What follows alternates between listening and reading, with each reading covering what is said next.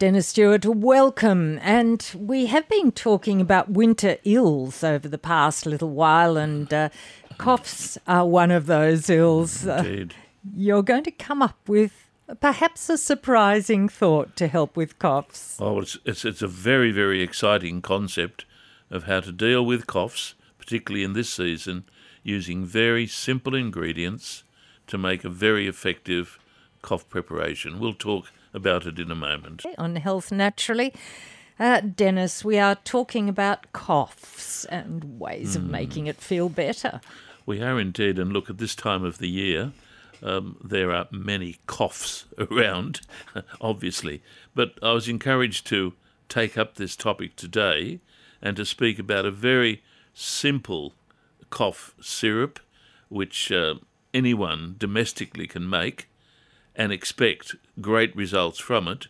I was encouraged to talk on this topic because yesterday I received a call from a dear friend of mine who now lives in Queensland, a very elderly lady, but a lovely lady that studied with me many years ago, and very well educated, but very much devoted, if you like, to natural medicine. And she's in a very compromised state at present, lives on her own, as many elderly people do, getting good medical care when she can get it, although she's reluctant to leave her house. She's had a nasty respiratory infection recently, which left her with a residual savage and irritable cough.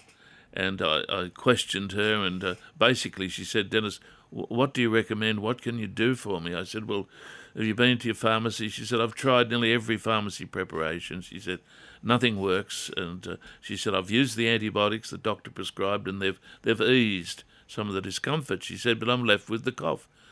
I said, "Penelope, have you heard of what we have referred to frequently over the years as onion syrup?" "Oh," she said, "Dennis, my mother used to make that preparation for me back in England many years ago, and she said it was very effective." I said, "Penelope, it's very effective today, and it's something that you can do in your home without compromising yourself by going outside of your home and perhaps causing an aggravation of it." And she was jubilant, knowing that that simple preparation, which I'll talk about in a moment, which I refer to as onion syrup, has been in our history, if you like, in our culture, in our tradition, for many, many, many years. But like all simple, workable things, natural has been forgotten. And so I indicated, or I went over the procedure, which is very simple, on how to make the onion syrup, or what is also known at times as the oxymel of onion. And I'll explain the differences in a moment. Essentially, using the benefit of the onion, and I'll talk about the profound uses of the onion, a very, very overlooked food. And coming down from the Hunter this morning, I was mulling over the whole history of what I was going to talk about, and it was Hippocrates. Hippocrates, way back in the days of the Greeks, that extolled the virtues of the onion in the early system of medicine practiced by the Greeks. And he then coined the term that food is your best medicine.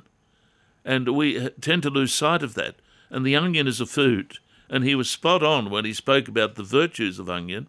Onion is a remarkable food for easing cough conditions, particularly when blended with a solvent, a substance to extract its goodies, either, well, honey, although sometimes in the past my wife has acceded to using just straight-out sugar.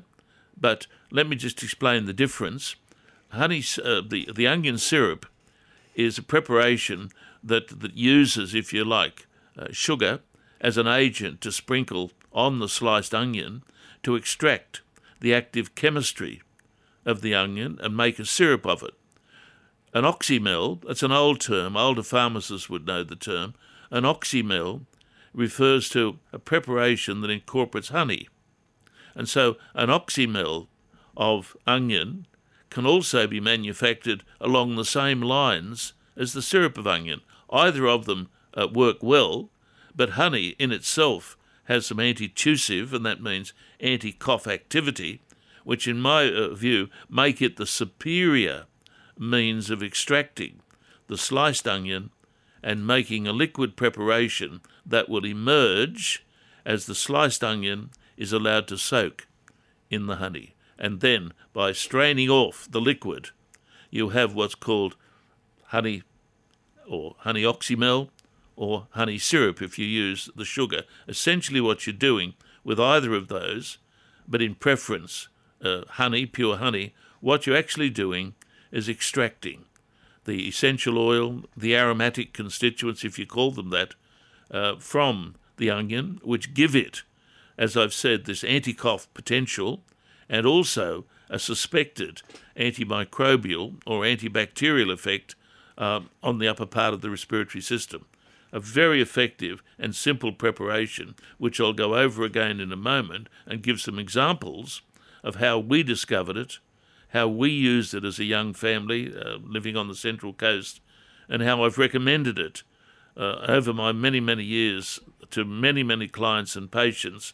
And dear Penelope yesterday was one who had been exposed to it and used it back in England when it was a popular preparation made domestically to handle the irritable residual coughs associated with respiratory infection. Health Naturally at Dennis Stewart. And we're on to onion syrup, honey and onion syrup. And, well, do you cook this preparation, okay, Dennis? That's a very good question. You can make it in various ways. In the old days, before we had sophisticated equipment, the onion was actually baked in the stove until it became soft and mushy, and then the juice was pressed out of it and mixed with either honey or sugar. These days, we do it a little bit more effectively, and this is the way my wife did it when our kids were growing up. You'd get a hot onion, and when I say a hot onion, not the Spanish onion, the maroon onion that's nice in salads, but get the onion, a brown onion or a white onion that's as hot and as pungent as could be, because that indicates that the food, the onion, is full of the chemicals that give it characteristics.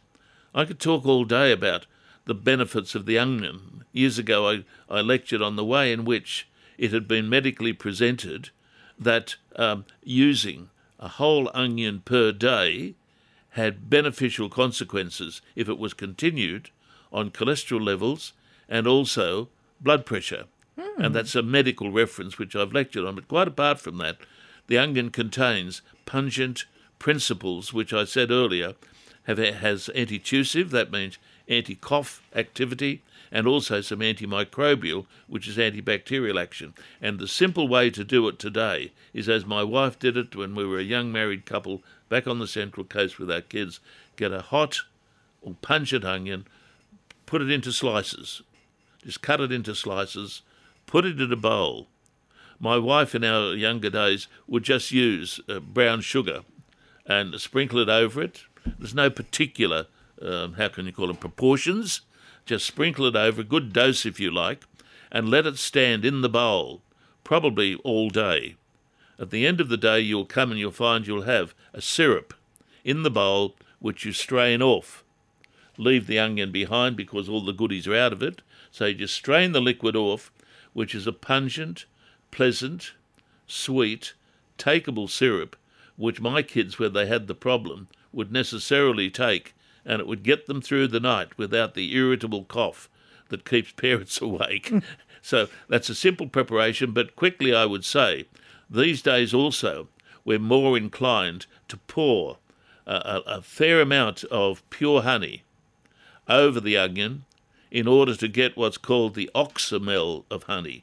Still call it syrup if you want, but pour honey over it, and you also get the benefits of honey as well as the benefits of onion. So oxymel or syrup of honey, easy to make. Last question on that one. You peel the onion first? Yeah, look, get rid of the outside the outside shell of it. Yeah, but the rest of it. Just leave it whole. Just leave it, but slice it. Slice it so that you've exposed as much of the onion to the honey or to the sugar, and leave it there, as I've said, well, no particular time, but say leave it. If you make it in the morning, leave it till the afternoon, and you'll just go back and pour off that syrup. And we used to give it to our kids in teaspoonful dosages, adults a couple of teaspoonfuls, and it's a very pleasant preparation to use. And despite the odour of the onion, you'll bless me once you've used it, because it does work. Dennis, we have Alan on the line from Carey Bay. Yes. He's rung in. And Alan, your 9-month-old grandson has eczema, which is causing some problems, concern anyway. Yes, correct. Afternoon, Dennis. Hello, Alan. We've looked at his, the doctor's given him some steroid cream, yes, and we have been using some sorbline on him, but he's definitely flares up, especially around his face and his little joints and things like that. So we're I did hear you once before we talked about, I'm not sure if it was primrose oil and other things that you sort of said was okay, but I'm just not sure with him being 9 months and only you. So. And look, this is the issue, Alan. You know me well enough to know that the first thing I would say is that the child must be under medical care and perhaps even paediatric care. So what I'm going to say now is said on the basis that your grandson is being well monitored medically, because a skin condition with a young child necessarily needs to be monitored, but I'm sure your doctor will have not a great deal of objection to what I'm going to say, because it's pretty simple and is straightforward, and it has helped many of my patients over the years. What I have mentioned is that oil of evening primrose has a good reputation, particularly in our system of medicine, although it's beginning to catch on in the mainstream. Oil of evening primrose has a good reputation, even with young children, where in the literature, even just smearing the oil onto the skin, particularly when the skin is not vigorously inflamed or discharging, there's no recommendation apart from what a doctor would give, to take the oil orally, although I'm not aware of there being any toxicity associated with it. But in one of the references I have, and I have used this actually on my patients, adult patients, who have been unable or reluctant to take the primrose oil orally, applying it to the skin, massaging it on the skin, has seen some uptake of the essential fatty acids through the skin, sufficient to bring about some degree of relief. If when the eczema is in its say milder level and where it's not discharging or seriously inflamed, it might be useful to apply a little bit of the oil of evening primrose on that site and expect, if you like, some reduction in the symptoms at that level and maybe an uptake of it that will have a benefit systemically. Discuss that with your doctor. He can look to the computer and see that there's some references to it being used that way. I have a text that I've lectured from at home I think by an English lady, a very good reference that talks extensively about the ways of using oil of evening primrose in eczema, and I recommend it obviously for all eczemas, particularly in adults, where it takes a little while to actually assert itself, but being a nutritional substance, it's foundational in my treatment. Run that past your GP.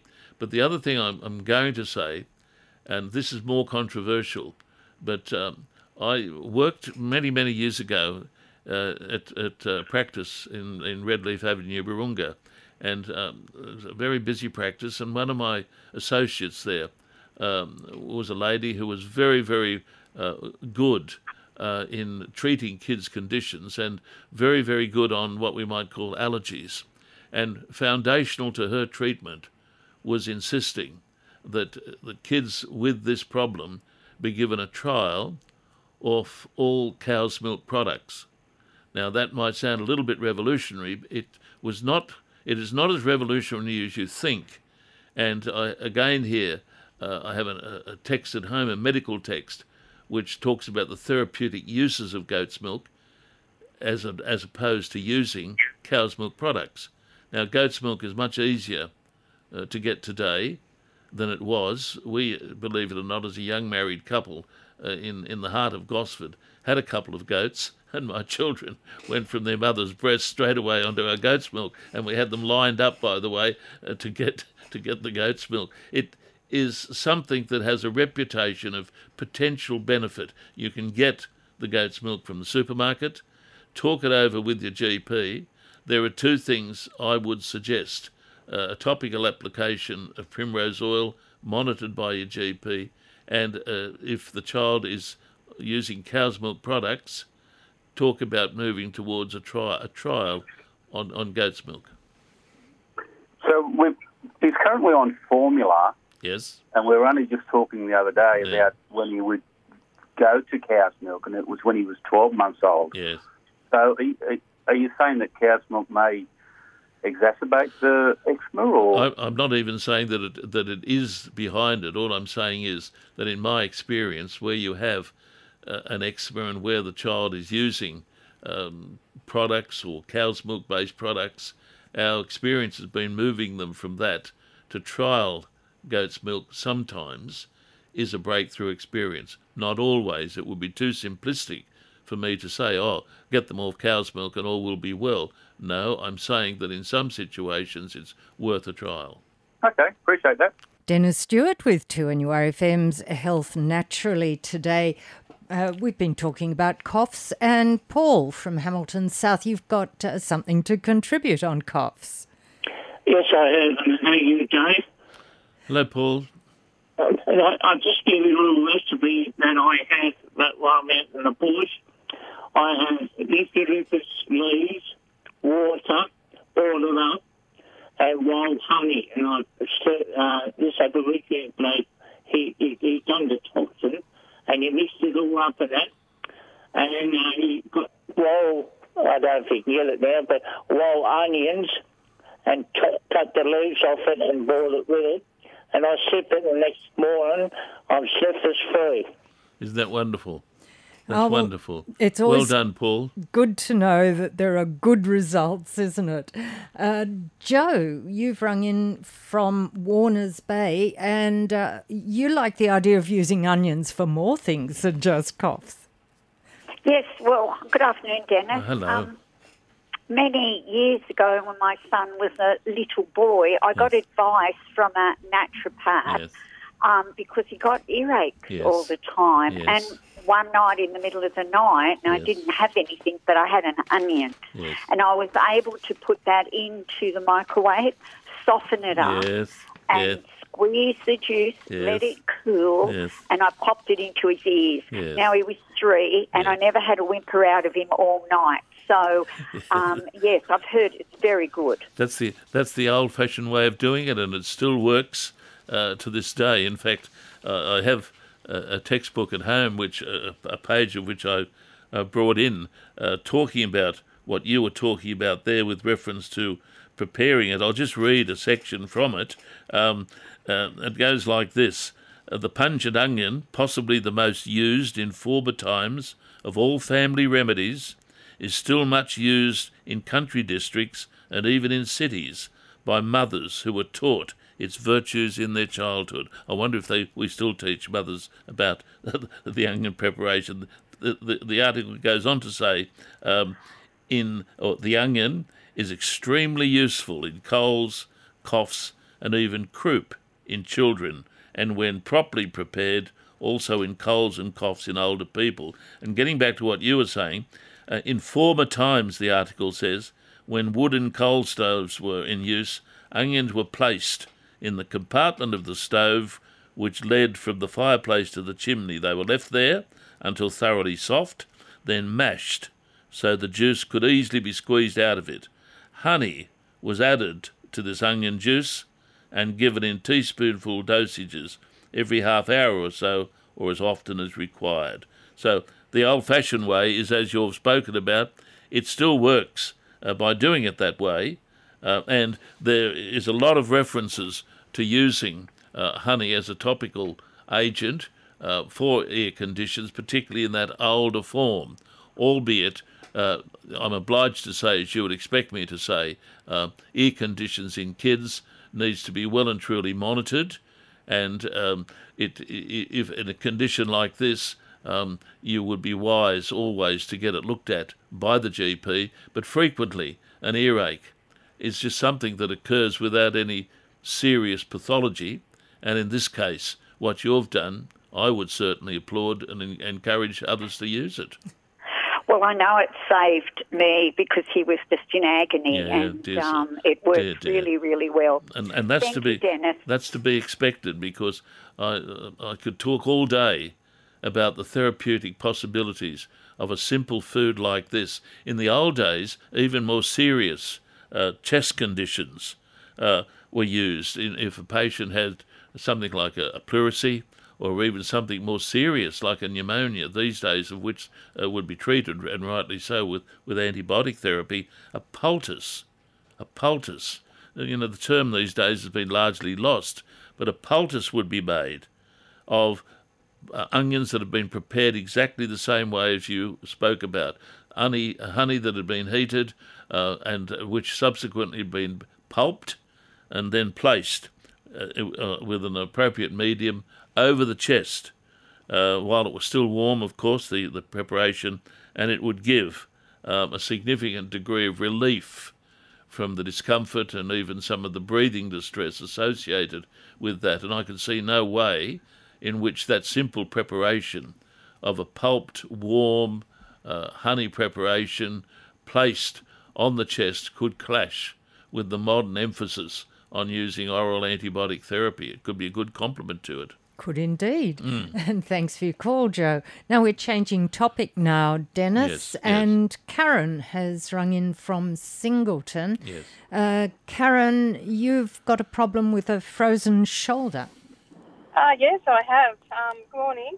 Hello, Karen. Hi. Thank you for taking my call.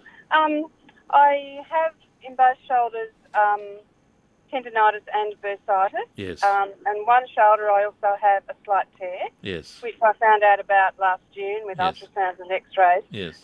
I've never been in constant pain with it. I've had physio and I'm doing exercises and it is improving, but I still can't reach behind my back. Okay. Too much. So, and I have a monthly massage. So I'm being patient. I haven't gone down the road of cortisone injections. So I was just wondering what your thoughts are. Is there anything that you can help me with, please? And you're not writhing in agony or anything like that, Karen? No. Well, that's good. And it's already on the move to heal.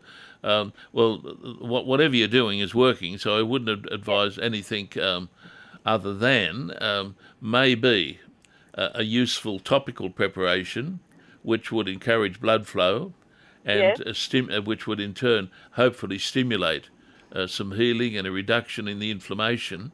And you could go to your pharmacy up there and he would know the preparations I'm talking about, a preparation that would contain what's called the resin of capsicum.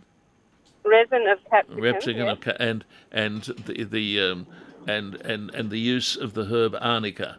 Arnica and the resin of capsicum is in a couple of well-known preparations, one of which is very well-known in the district, and your pharmacy would know about it. I had a little bit to do in helping the people develop it. It is a very, very useful agent to promote speeding up of the resolution of this condition and seeking to reduce some of the residual inflammation. The preparation should also most certainly stimulate some additional movement capacity. So I would suggest you don't, in my opinion, don't need any oral medication, but using a topical preparation based on those two simple natural substances, I think could help you, Karen. Oh, good. Oh, thank you so much for that, Dennis. Pleasure. I'll definitely try that for that preparation. So thank you so much. Take care. Thank you, Karen. And all the very best. Judy has rung in from Corlett. Judy, you have a son who's 12 and has some large lip ulcers. Hello. Hello, Judy. Hello. Hi. Okay. Hi. And my grandson, who's 12 or turning 12 this month, he's getting all the time lip ulcers inside the lips, swollen lips, and they're becoming very painful. And he's been on antibiotics and various creams for the lips, but it doesn't seem to be helping. Now, they're definitely ulcers and they're not cold sores? Well, there was a cold sore on the outer, but the inside of his lips are all puffy. Okay. Well, a couple of suggestions here, and they're only suggestions. I would, again here, because of the location where it is and seemingly the conflicting interpretation of it, I'd prefer it if you run it past his doctor. It seems to me that it could be more like a cold sore preparation. Anyway, I'll make a few recommendations. Yep. There is a substance called lysine, L-Y-S-I-N-E. Now, lysine is an amino acid, and there are many preparations in the marketplace, in the pharmacy, and in health food stores that contain lysine, which is an agent that is usually used to address cold sore preparations, and I would recommend that be considered as a supplement to use to just cover that contingency. The other thing is that ulcers, and particularly mouth ulcers, in herbal medicine have long been treated by a herb called myrrh, M-Y-R-R-H, and a compounding pharmacist may have a preparation called tincture of myrrh. What was the first word? Tincture. T-I-N-C-T-U-R-E. Tincture of myrrh. Now, a tincture just means it's a liquid preparation that has been used to extract the active chemistry from the herb myrrh. Right. Now, that is called up in the British Herbal Pharmacopoeia as having a specificity for mouth ulcers, and this is getting close to it when you're talking about lip ulcers. I would suggest... if it were a mouth ulcer and it was on the inside of the mouth, I usually recommend a mouthwash. Yes, he's been having mouthwashes, and he's also been on antibiotics. He's had it 3 times this year. Okay. If he's been using a mouthwash, a mouthwash based on the tincture of myrrh. And what this usually means is that about a teaspoonful of the preparation is placed in a small tumbler, and water, warm water, is poured on to make a solution. Yep. And you'll notice that the solution goes milky white. Don't be distressed about that. That's just the breakdown of the chemistry of the tincture breaking down in the water. Now, that has proven to be or lived up to its reputation in being able to address certainly ulcers when they occur on the inside of the mouth, but inasmuch that he's been using a mouthwash already, it would seem that the doctor or the pharmacist is concluding that also would have a spillover effect, if you like, to address the ulcer if it's occurring on the lips. So I would be suggesting, say, some lysine. The other thing that, from a nutritional perspective, 12 years of age is probably going through a growth spurt. At that stage, in my opinion, young people need to be bolstered nutritionally. I would suggest, while you're at the health food store or pharmacy, you get a preparation with some vitamin C and bioflavonoids. He has been having the vitamin C. He must take it with the bioflavonoids. Bioflavonoids have a relationship to mucous membrane surfaces, and with vitamin C are one of the best ways of helping speed up the healing of a lesion. If you get him onto some lysine, some vitamin C with the bioflavonoids, and also with a preparation of tincture of myrrh, best prescribed by a compounding pharmacist, I would be surprised if that didn't take up. Because he's 12 years of age, what I would also do is put him on a course of the American herb echinacea. Yep. Now, echinacea has long been used in our profession as a remedy very useful for kids that are getting recurring conditions, bacterial, viral, or otherwise. Okay. That's not an expensive approach. But if he's under his GP should be informed as to what he's doing so that he can be monitored. Health Naturally on 2NURFM with Dennis Stewart, and we have been talking about honey and onions today. George has rung in from New Lambton. George, you've got a comment to make on honey. That's right. Can you hear me? Hello, George. Yeah, can you hear me? Yes. Dennis? Yes, George. I love honey. Good. But it makes me sneeze or my nose run, something terrible, and I love eating it. So what's the problem, Dennis? Okay, look, sometimes that is related to the honey and where it's come from.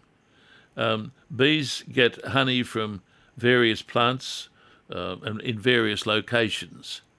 It may be that the brand of honey or the where the honey has been collected from could mean that the honey is bearing some principles in it which to you are stimulatory to an allergic reaction. Honey also contains a small amount of propolis, which again, in some people, can cause an allergic reaction. I've not seen too much evidence of that. My best suggestion would be, and I'm glad you are a honey fan because I consider it to be one of God's gift to mankind, what I would suggest is move around and get honeys from different sources or locations, or different honeys collected from different plants. For instance, you can get a spotted gum honey. You can get a honey that's a lavender honey. Usually it's on the label in some of the better honeys as to where the honey has been extracted from, or what is the dominant plant that the honey has been collected from.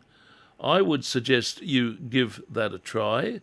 I would be surprised if that didn't have some virtue associated with it.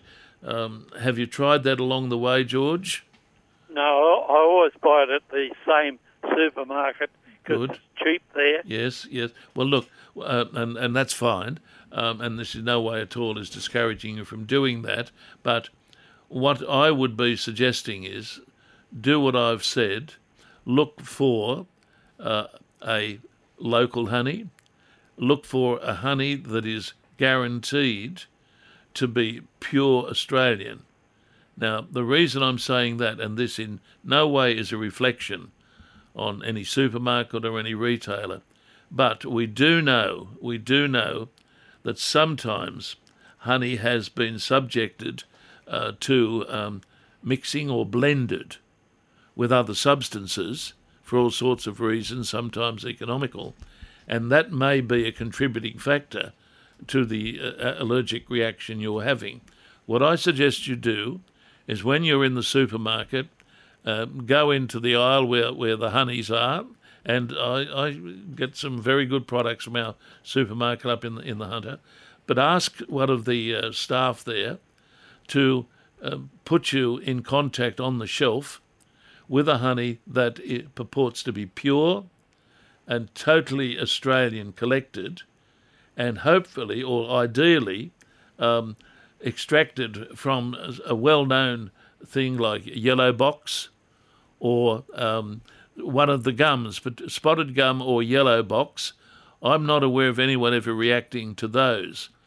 I think you might have to spend just a little bit more and only spend a small amount of money initially. Get a small jar of a honey that coincides what I've said, pure, raw, purely Australian, and ideally from one of the eucalypts, either the yellow box or spotted gum. Try that and see if that gives you any breakthrough. Yes, all the very best with that, George. And, well, we're almost at the end, but we're still going. Dennis, so honey, is there a scientific explanation as to why honey's so good? Okay. Look, first of all, let me just say that in any reference, any credible reference today, there is usually mention of experiments that have been done using honey in its various forms, particularly honey syrups or what I call honey oxymels as well, and using them and comparing them with some of the preparations in our pharmacies and supermarkets. And it's been shown that honey preparations are very, very competitive, if not superior, to many of the cough preparations that are based, if you like, on more pharmaceutical products. Not in any way am I putting those down, but I'm just saying that incredible literature points out that modern experiments have demonstrated that honey's ability to soothe and sedate coughing is as significant as some of proprietary medications. We suspect that that is associated with what's called a demulcent effect. That means a soothing effect on the membranes that are inflamed and triggering the and stimulating the cough. Also, these days we are aware that honey brings with it some useful antimicrobial activity, which may explain its benefit, particularly when used when there's been an infection active. Oh, that's wonderful to know how good honey is in all rounds. And the onion. Together with the onion. Who would have thought? Who would have thought? Well, I mean, one day we'll take the topic up again. But I've said a lot today on the onion. And again, I would challenge people to get on the net and see that an onion a day has that potential that I spoke about earlier as being useful for cholesterol reduction, as being useful as a contributing agent to blood pressure management. And that's Health Naturally for today. Thank you, Dennis Stewart. Thank you, Jane. Thanks for listening to this podcast from 2NURFM at the University of Newcastle. You'll find them all at 2NURFM.com.